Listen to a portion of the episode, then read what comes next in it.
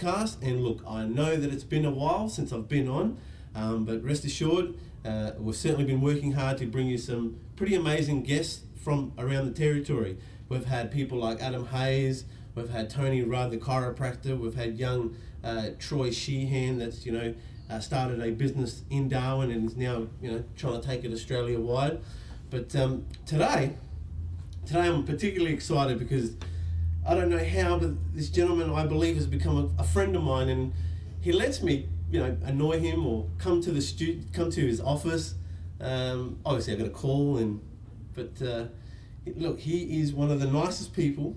He's genuine, and uh, I believe we're going to talk a little bit today about him being a past DJ, uh, maybe in radio as well. I believe in marketing, but I'll ask him about that. Uh, and uh, involved in a satellite company. Um, you, you guys may know him as the CEO of the REINT. I call him a dear friend, Mr. Quinton Killian. How are you today, sir? Good morning, young Mr. Kafkas. Thank you for uh, giving me this time. Uh, That's all right. yeah, normally, you know, I talk and, um, you know, 10 minutes, but I'm hoping I can get 20 minutes out of you today. Depends on, on how nice you are to me. All right, let's uh, get started. Quinton, where, where were you born? I was actually born in a little town called Gumeracha up in the Adelaide Hills. Um, and I grew up in Adelaide until I was about seven years old.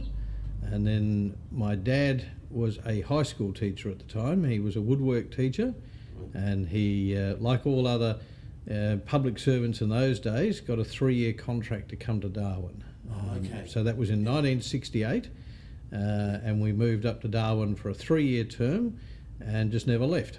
Oh, there you go. Yeah. Um, yeah, we moved into a little place in Meigs Crescent, number 19 Meigs Crescent, if anybody's driving by. Uh, it doesn't look the same now because it, it got wiped out during the cyclone, Yeah, but um, uh, that was where I grew up. And uh, Could you see the beach from, from that street? no, but what we could actually see, not from the street but very close by, was Dinah Beach. Yeah. Um, and Dinah Beach was not a beach back then. It was it was um, mud and and uh, mangroves, and, and you could hear the crocodiles bark in the night. Oh, wow. Um, so the big old crocodiles would actually bark, and Yeah. you could hear them echo. Um, no, I I think probably the the biggest thing we could see was the big park. Um, Yeah. and we used to have a, a, a giant sized big old uh, mahogany tree there. And one day a lightning strike hit it and it actually shattered windows. It was that big, it Oh, shattered windows within close proximity. And the kids, being kids, we all rushed across afterwards.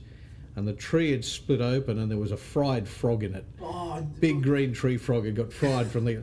That was the greatest thing for the kids was this fried frog. That was Oh, wow. wonderful. So I've seen it in the movies where you see the lightning strike Yeah. come in and just split the tree in half. And you it did exactly frog. that. Oh, well, there you go. All right, and um, now correct me if I'm wrong, but did you spend some time living in Hong Kong as well?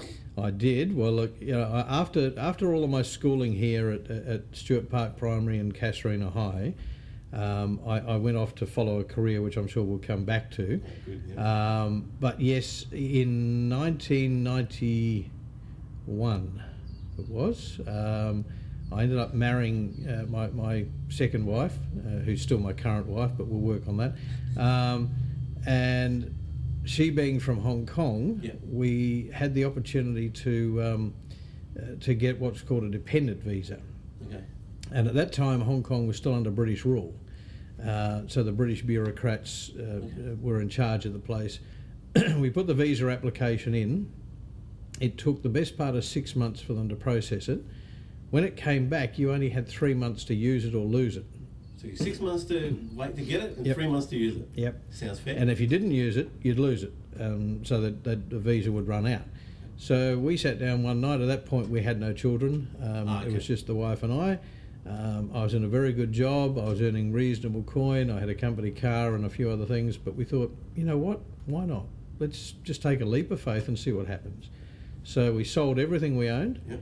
Um, we packed up. We went to Hong Kong. We had no house to live in. We had no job to go to. Um, so we ended up living with Connie's mum and family and extended family in a 700 square foot, not metre, square foot flat. Okay. there was about eight of us uh, Oh, to wow. begin with. Um, Eh, Language barrier? uh, look, in those days, Yeah. um, in the central business area, which is where I spent most of my time, given the fact that it was under British rule, pretty much everybody spoke English. Oh, okay, Um, okay. So there wasn't an issue. Okay. However, where it became interesting was that because we were not on expat salaries and, and I was earning local salaries, our choice of housing could not be in where the expats live, in the expensive areas. So we ended up living right out near the Chinese border. Okay. So I was about an hour's train ride from town. I was actually one one village short of the Chinese border. Right behind our village was a, a huge hill Yeah. with a red flag on the top. On the other side of that was Shenzhen. Oh, wow. Um, and I was the only Gweilo, the only Westerner in, in within uh, spitting distance. Um, oh, is it Gweilo? Gweilo. so like the Italian Guidos and Well, I think that's actually, right. Gweilo translates to white devil. Oh, okay. You're the white devil. The only white and it, devil in the area. it, it's, it's, it's actually a derogatory term, but it's a derogatory term that's been so adopted by Westerners that we don't care. Okay, you know, it's like it- a term of endearment, I guess. almost. Almost. Yeah. You know, it's it's just become a slang term for a Westerner. Yeah. But its its origins go back to the Opium Wars in in, in the Boxer days. So go go right back when it was actually meant as a derogatory term. But over the eons, um, it's just evolved itself into a descriptive for a white person in, in Chinese culture. Um, All right. So you've gone there. You've moved there. Um, what what did you decide to do for a job? Well, when I first got there, um, I, I in, in, ingratiated myself with the Australian community over there just to do some networking. And, and if anybody's wondering about the value of networking, this is a perfect uh, example of how networking does actually work. Um, so, by going to a, a few of the functions put on by the Chamber of Commerce and other groups, I got to meet people fairly quickly um, got talking to them, made sure that they were aware that I, I didn't have work but was looking. And my first job that I landed was selling desk diaries. Right. So in those days, uh, you know, we, we, we used to have a diary that sat on the desk, Yes. a nice big diary, and my job was to, as sales manager, uh, of course, I, I fronted up to the interview and they said, Have you got experience selling? Oh, absolutely. You know, uh, I'm your man. Are you a sales manager? Oh, absolutely. um, yeah, right. Um, but I sold myself on the job. So um, Good work. but the idea we, we had then, you see, back in the 90s, um, companies used to give away a lot of gifts in Hong Kong. So every year you'd get gifts, all sorts of gifts from. Yeah, yeah. So, so the gift industry was huge. Right. And these diaries used to come with your logo of your company printed on the front and in the pages and a special box. We had our own printing factory up in China.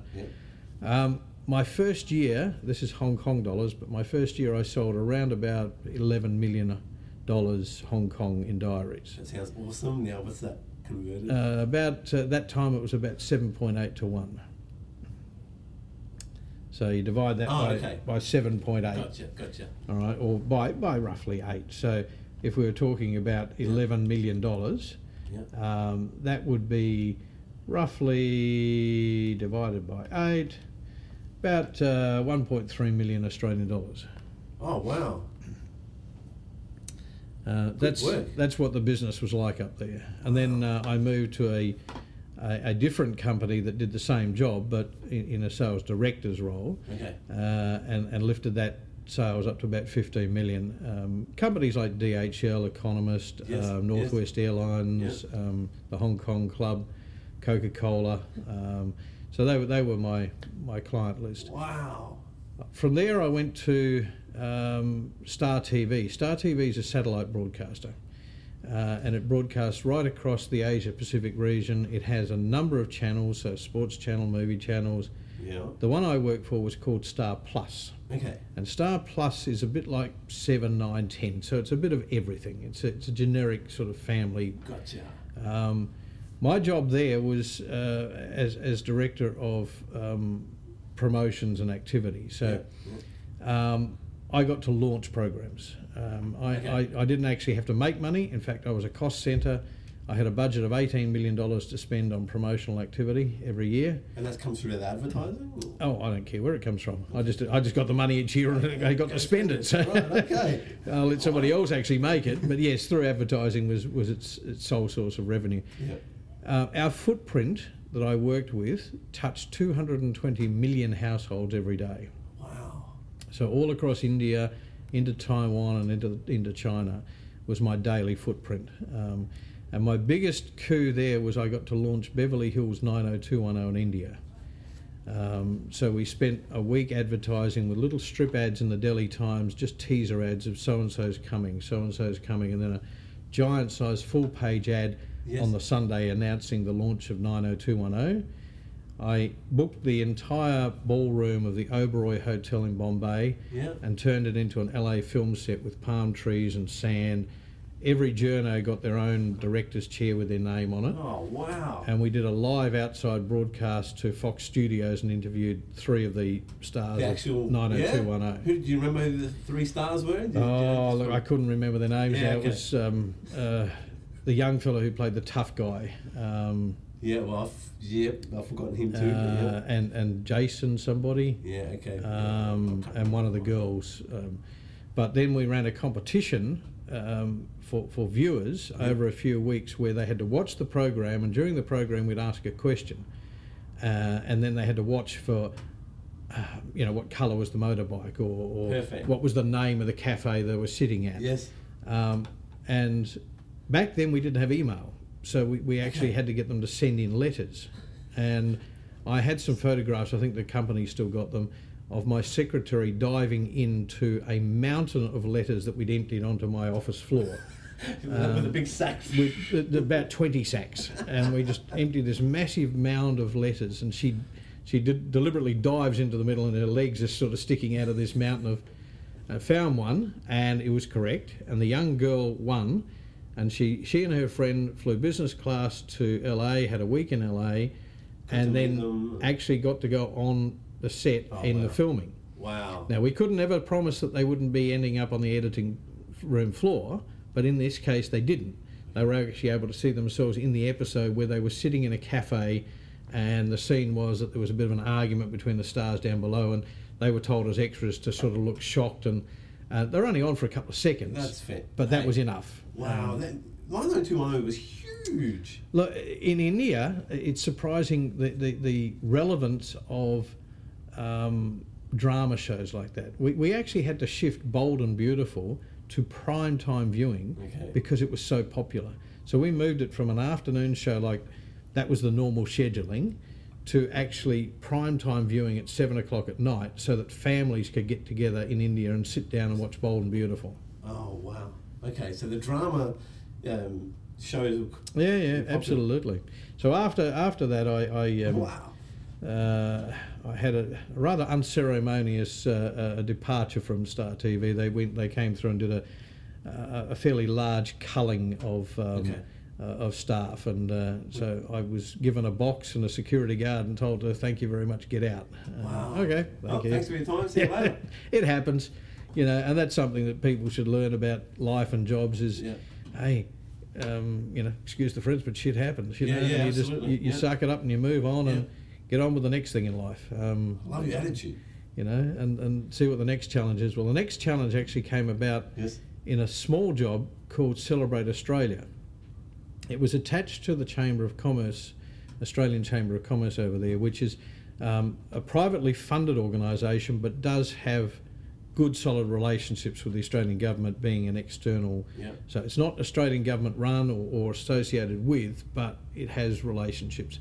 Right. So they created a project uh, for me to run to basically sell Australia as a destination for food, for culture, for a few other things. So my job was to, to essentially put together a program, then go out to shopping centres in places like Sha Tin out in the, the Yeah. new territories and have an Aboriginal dance crew or a, or a cheese uh, tasting or, or, you know, things that So were... from, so from Hollywood to sort of sort of touristy stuff. Yeah, Gotcha. but the idea was it was was more than tourism. It was about selling Australia to people in Hong Kong that didn't even know where Australia was on a map. Yes, so let yes, alone yes, they didn't yeah. have that concept of oh kangaroos and everything else. They just didn't know. Yeah, so yeah, it was yeah, a, it was a great. That was the whole idea. Was let's not sell it as a touristy thing to, to normal travellers. Let's go to the real people on the street and see if we can't get them buying Australian cheese next time they go in and buy uh, a bottle of wine or a bottle of cheese or, or meat. Look for that Australian brand. Why? Because we've been out there pushing it and highlighting it. So uh, I did that for for about six months, and um, during my time there, the the, the um, CEO of the Australian Chamber stepped down. Yeah. Yeah. Now, he wasn't a CEO. The title back then was Secretary General, Okay. Was which it? is very British. Okay. Okay. Yeah. And the chairman called me into the office and said, um, "Do you want to have a go at the job?" Now, again, this is one of those times where you look at it and you go, "I am not qualified for this job. It is way out of my league. Yeah. I, I'm going to drown here." But this bloke's asked me if I want to have a go at it. So what the hell? Why not? yeah. So like a Richard Branson sort of quote: "Say yes and uh, Worry out- about it later. Yeah. Worry about it later. Absolutely. So that's exactly what I did. I, I said, uh, I, I said yes. I, I'm quite happy to do that. Yes, I'm quite capable. So basically, threw me in the deep end. Um, and the only thing I really had to do was come up with a strategic plan uh, Okay. for the board, um, which in essence sounds absolutely fantastic, unless you've never done one before. Oh right. And you're sitting there in your office going, "W- what does a strategic plan look like and where do I start? Right. Thankfully, I had a really great board member at the time who could see I was struggling, and we sat down and he, and he walked me through how to structure a, a simple strategic plan followed by a business plan. And, yeah, and these are things I've learned over years of management that, that become a lot easier now. Yeah. Yeah. yeah But back yeah. then, when you're first starting out, when it's your first real management job, and, and you're looking at a blank piece of paper going, right, um, and of course, this is pre Google, Yes, um, pre pre. Uh, I mean, the internet back then was was dial up, Oh God. so you didn't. You didn't. You weren't able to just simply go on and say, "Let's look at samples of other people's strategic plans." you know, jeez. it didn't exist. But so anyway, I, I ended up keeping the job, and so I ran the Australian Chamber of Commerce for two years. Good work. And I guess my proudest moment in there was that I doubled the membership from 700 to 1400. Wow. Big numbers. Um, Big numbers. And that was purely through a, through, a, through a member gets member program. I, I simply did a deal with Qantas and we put out a, a, a little um, flyer that looked like an air ticket back in the old air ticket days. Um, and every month, when you introduced a new member, you wrote their name on, ripped out a, a tab from this air ticket, put it in the box. You had monthly prizes, and then the member who introduced the most members throughout the year Yes. Yes. won the trip to Brisbane uh, business class and, and, and the accommodation package. Right. It almost sounds like a like sort of like the B, the Business Network International BNI model, but Well, this you guys are like the this one I actually liberate. No, I, well I can't say I'm the originator. I liberated this one from American Express. Yeah. Okay. okay. Um, and, and look, you know, this is one of the big things. Is is sometimes you come up with a great idea and it's your idea. Yep. Other times, it, it's it's somebody else's idea, but you simply adapt it. Don't reinvent the wheel. Yeah, Don't be afraid to say that's a fantastic idea. Now, how does it sh- how does it shape and fit my uh, my business? You know, how can I make it fit my business? You know, if you want to give credit to somebody, give credit to them, but basically, don't be afraid to liberate other ideas Yeah. as long as they work. Um, yeah, the other thing I, I did with the chamber was reshape the, um, the the structure of the subcommittees. Okay. When I first started, I had about 18 subcommittees, and they were fairly dysfunctional. Sounds a lot. Um, I, I basically had to sit on every single one of them as secretary, so my life, um, my, my days ended at 11 o'clock just about every night. Yeah. Okay. And, and all I did was basically said, well, what are the functional areas that we work in? So there was food and beverage, there was construction, Yeah. and I, I whittled it down to about six functional areas. And then we reshaped each of those subcommittees into those functional areas, and we boosted our participation rate from about 2% to over 10% Wow. because suddenly they were worthwhile. Yeah. yeah, Absolutely. So, you know, if people are looking at functionality, go back to the basics. Go back and have a look at what your membership does, or your group does, or your clients do, Yeah. right? And say, what is the core element here? What are the core elements if there's more than one? Um, and let's focus on those rather than trying to, to be too creative and spread yourself too far and have, you know, too many things. Yeah. Sometimes simplistic is the right approach. Come back to the core elements and say, how do I serve those core elements best? And then other things will grow from that organically rather than me trying to make them grow. Gotcha. some. I hope you're getting some um, some gems from this this uh, gentleman. Thank you. That's all right. And then, Yeah. of course, we Yeah. left Hong Kong i- at the handover in '97. Yeah. Um, Not in hindsight, we probably didn't have to, um, but the the real problem once the handover started, there was no information. Um, people were not being told what was happening. We heard rumours of you know 10,000, 20,000 Chinese troops massed in Shenzhen waiting to come in and take control of Hong Kong. Yeah, yeah. We heard rumours of, uh, even though you might have a foreign passport, my wife was also a Hong Kong citizen, so they were going to block travel. Um, Oh, so a lot of a lot of business people um, up and moved to Malaysia and Singapore. Um, Okay. Now, again, as I said, in hindsight, it wasn't really necessary because none of those things came to fruition, and life just went on. So, so speaking, uh, did you ever live in Singapore as Yes. well? Yes, I ran a television station in Singapore. Um, I, I, it was a company called uh, Vision 4 Television Network. Yeah. It was actually based out of Malaysia. Um, an English guy in KL was running it, and it was hotel based. Um, so at that time, we worked off video recorders. All right, Yeah, not- yeah, yeah. I think even- I remember them. Oh yeah, the ones yeah, you used yeah. to record on with the tape. Yes, Yeah, correct. VC. VHS. VC, yes, VHS. Now, what we used to do is is we, by the time I left the company, we had 81 hotels in in our network in in Singapore. Yeah. Each one of those hotels had four video machines that were set onto a little computer, and we had two channels, and these tapes would run. Um, uh, and then the next tape would fire off, and then the first tape would fire off, and so forth. And just keep the recording That's correct. going. Yeah. yeah. gotcha. So, yeah, so we would have on one we would have a movie followed by a documentary, and the other one we would have a documentary followed by a movie, Gotcha. and they would have advertising interspersed in them like we do on normal television. Very clever. And then we would have set B. So when set A ran and, and did its full time, then set B would trigger off, and set A would rewind, and this would go on Yes. Yes. all day Yes. um, on, on a cycle, and then we would change the tapes over once a month. All right. Now the thing is, with hotel traffic, you've got people for one night or two nights, so you don't need to continually refresh your your product because you're refreshing your viewers. Okay. and um, Wow. in our Malaysian studios, we used to have a bank of 140 video recorders and a master tape. So we would get the master tape from uh, Los Angeles from the movie studios. So we'd buy the rights to it, and we'd get a master tape, and we'd put that into the, the big master machine. We'd hit one button, and 140 video recorders would start all at the same time and record uh, what was going on to it. Wow. Those days, huh? Um, and then we'd have drivers who would jump in their cars from Malaysia with big steel cases and do a round once a month to all the hotels, pick up the old tapes, bring bring the new ones in, drop them off. Um, And was in Singapore was it still you know um, clean back then? Oh, know? yes. Yeah, yeah, yeah. Right. yeah, okay, uh, look, it is with, without doubt, it is the one of the safest and nicest cities I've ever lived in. Yeah, yeah. Um, Adam, my son, was uh, what was he about four or five, five years old, I think, four or five, because he was just starting to go to school at the um, Australian International School. Adam's the younger one, right? Adam was the oldest, Oh, okay. Yeah, yeah. um, Adam's the oldest. and, and and it was actually probably good that we left Singapore when we did because he was starting to speak with a Singaporean accent, eh? Ah. La. and uh, you know because it, it was it, that, that was what he was growing up in. But no, look, it, it was a fantastic. We never had a car there. We hired a car sometimes on the weekends. We didn't need one. Yeah, you had yeah, public transport that was just mind-blowingly brilliant. Still do. Yeah. Um, we lived just off Orchard Road. Uh, had a had an old flat, an old apartment in um, uh, Killiney, just off Killiney Street in St Thomas Walk. Did they have the? Is it the monorail?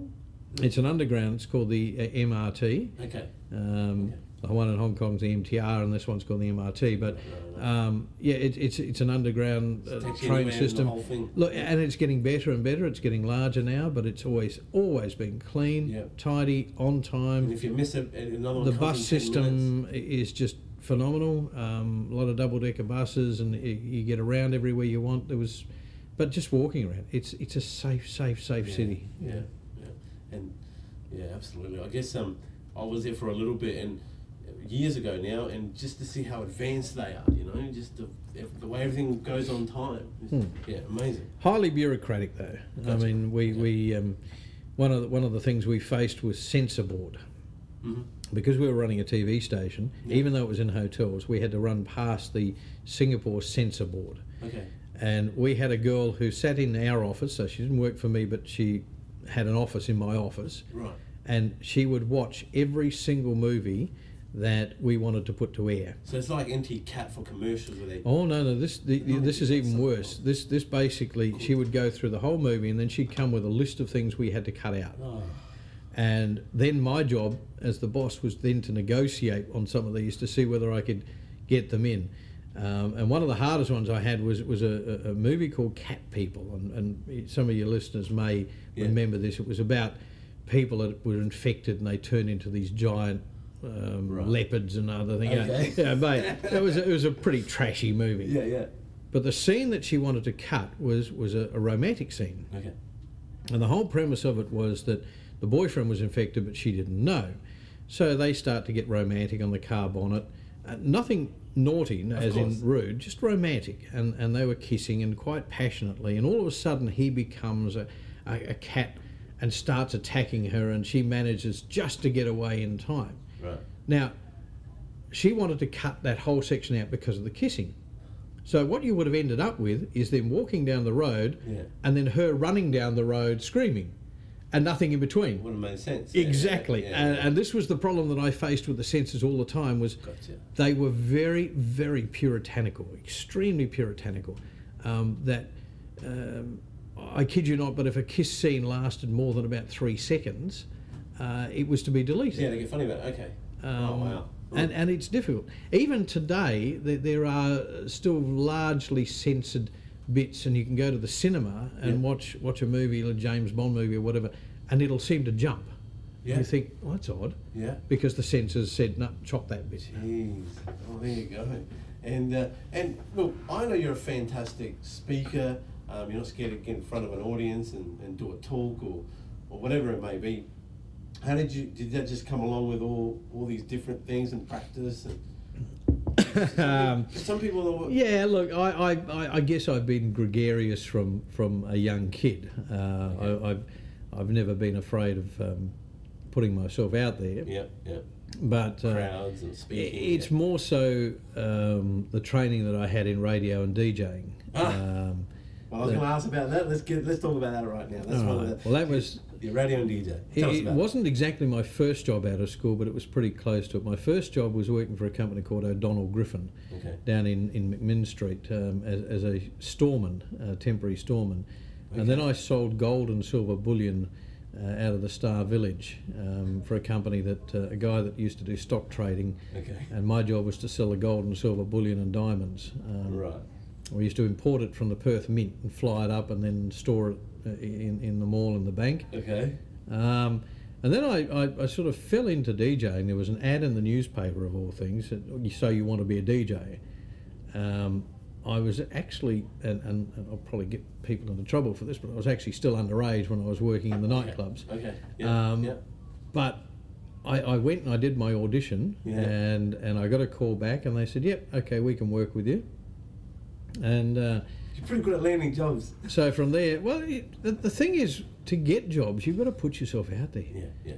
Um, you know, d- d- jumping uh, jumping ahead a little bit, but when I came back from Singapore, Yes. um, I, I was out of work. Uh, tried a couple of businesses myself. They Yeah. failed absolutely. You know, the, the wrong way. wrong place, Yeah. right idea, wrong place, wrong time sort of thing. But hey, you got to give it a go. Absolutely. Um, I went on unemployment benefits for a while. Most embarrassing thing I've done in a long time. Mm-hmm. Um, and, and it really showed me the inadequacies with the unemployment system. It's a shocker. Yeah. Okay. Yeah. But I was sending out um, oh, anything up to a couple of hundred CVs a month. Yeah. Gotcha. See. You know, you have to you- you have to put yourself out there for Yeah. everything. Yep. Um, you, you don't sit back and wait for the world to come to you.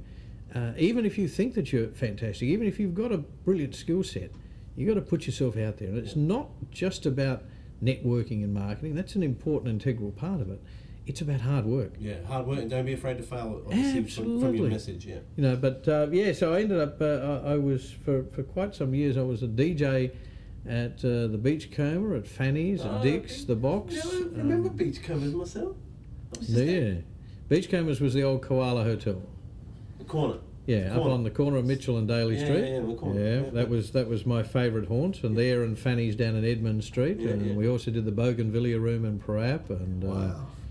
uh, um, so we used to. That was seven days a week. My, Yeah. my my life started at four in the afternoon and ended at about five in the morning. Um, Yeah. and then, oh, the other one I did was Le Club Papillon, which is down in Mint Street. It's now Zone 3. Oh, okay. Yep. And that used to be a private members club. Oh, did it? Um, yes, it was. Jeez. A, We need one of them these days, but anyway. it was it was fabulous. Um, yeah.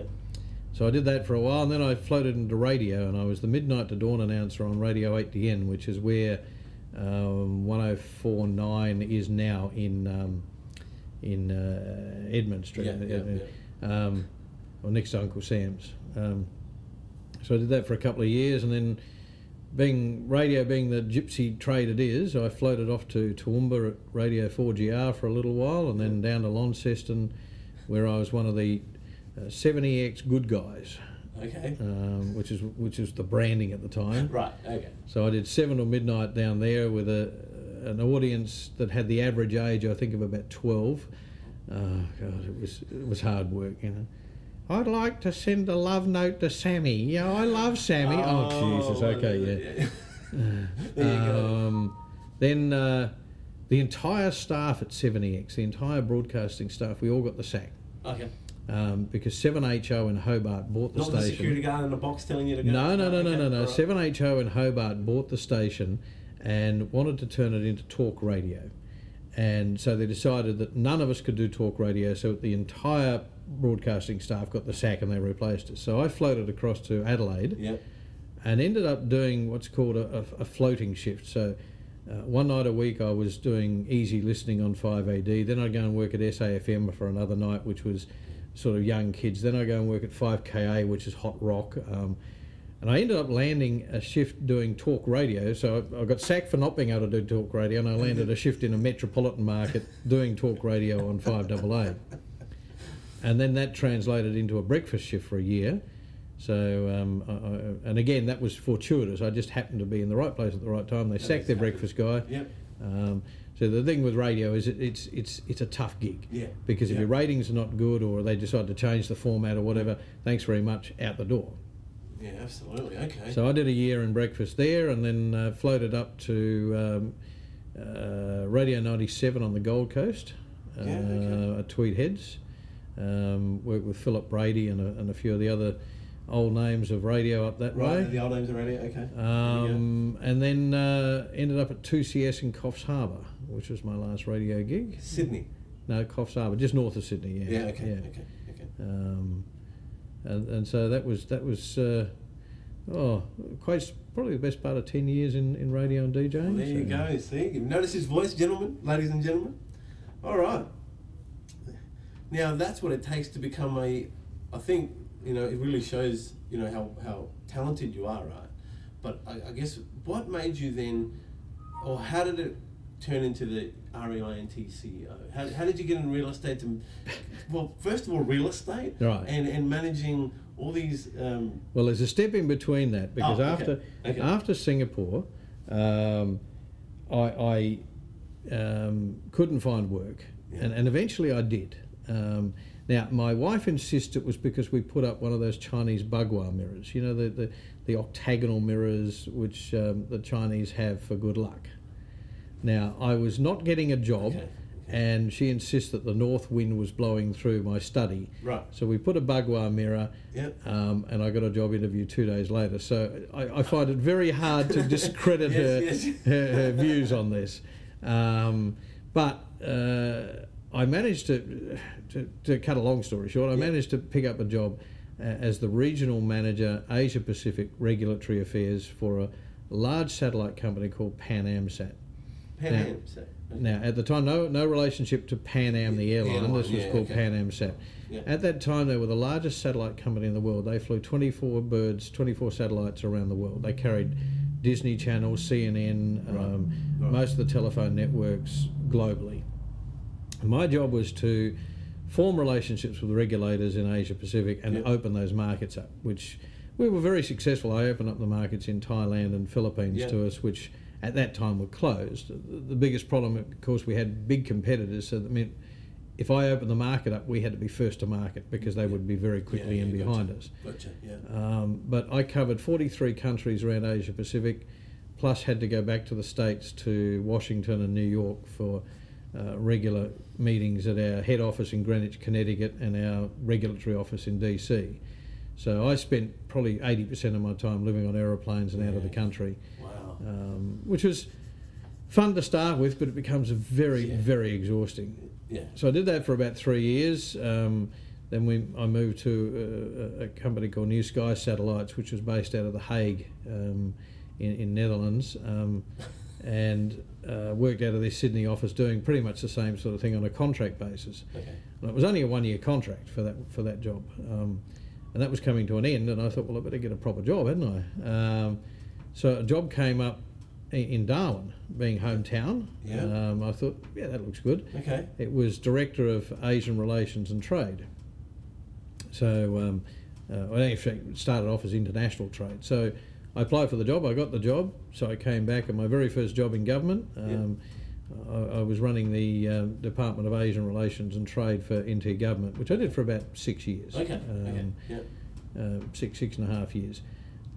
Mm, without more? going into no, without going into too much detail, there were some internal um, uh, Sure. ructions that uh, um, apparently, if you actually yell at the boss in the hallway and call him a piece of excrement, um, Yeah, yeah. it limits your public service career. Oh, okay. um, so um, the the end result was that uh, that, that I was getting pushed to the to, to, to roles that I didn't want to do. Yeah. Yeah. Um, and I thought, no, I'm not going to do this anymore. And, and as it happens, this job came up in the newspaper. Okay. Uh, well, my my what was the job? predecessor. What was the job? Well, it was advertised as the chief executive officer of the Real Estate Institute. Oh man, I don't even know how. How, with your credentials, I don't know how anyone's ever going to replace you. Can't just Well, be a job in the paper. It was, you know, what I looked at was when I looked at this job, I thought, well, okay, it's a it's a it's an association, a membership based association. Okay. Right, putting aside what the actual industry is, it's a membership based association. Yeah. Okay. And I figured if I could run a 1400 member uh, chamber of commerce in Hong Kong, Yeah. Yeah. Yeah. I could run a real estate association in Darwin.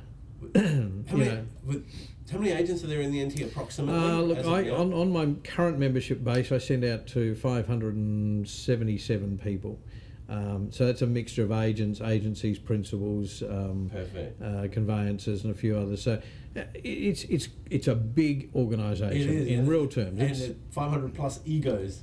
Ooh. Oh, look, they're they're manageable, but you know we, we have fun, and I've I'm now entering my eighth year in this role. Yeah. Okay. Um, Yep. And still loving it, and there's still so much work to do. There's Yeah. so many things that I want to do with it to take it to the next step. Um, you know, it, it really is about enjoying your work, and and that's the biggest thing for me is that I have management skills, and Yeah, and, and, and I know I have management skills because I've I've done in uh, you know business courses, and I've got a a graduate certificate in law from ANU.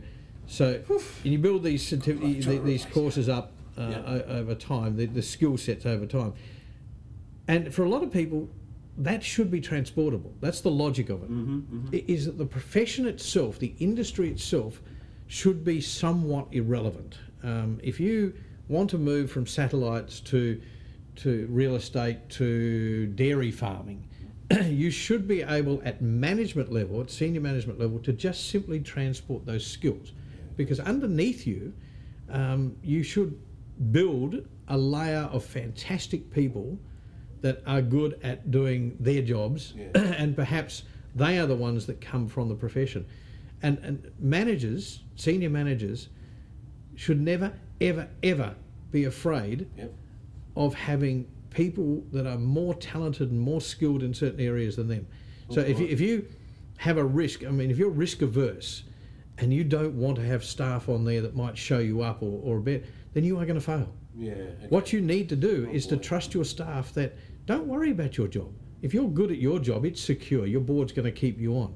What you need to do is to make sure that your staff underneath you are absolutely the best that they can be, and you pay them well, you treat them well, and you, and you nurture their skill sets. They Yep. should be the ones that are driving the business. Your job is to simply drive the ship. Yeah, see, and uh, I, can, I can vouch, for, you know, everyone that works with you here at the RINT is just they're so happy. Um, you've, you've got an incredible team. Uh, look, they, Funny that. and they are brilliant. I mean, they are brilliant. Every everyone that we've got here is, is good at what they do. But that's that's part of the, the, the, the nurturing job of the CEO is to make sure that they get what they need, and if it's professional development or it's time off or it's uh, you know training in something or it's um, you know a reward for a job well done, then do it. Yeah, look, and I'm, I'm, I'm not trying to you know, get brownie points with you or anything like that, but I have spoken to every single one of these uh, lovely people out there, and uh, they've just they've got glowing things to say about you. Which is wonderful. you know, no, They're not getting a pay rise. No, no, No, but they, they, no, they seriously. no, I see. I see. All right. All right. Let's. Uh, I'm just going to ask some questions. I've just got my phone ringing there, so I'll just hang up on that. There we go. All right. I'm just going to ask some fun questions. Righto. All right. Um, uh, what is the craziest thing you've done in the territory? One of the craziest things you've done in the territory. Oh, goodness me. Hmm.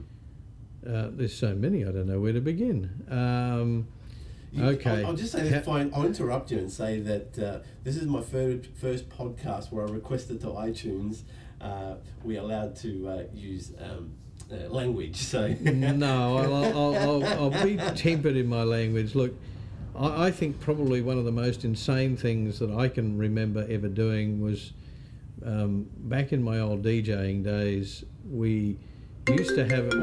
Excuse that. That's just. uh, So sorry about that. We had the phone ring then. I answered it, so we've just had a little break, but.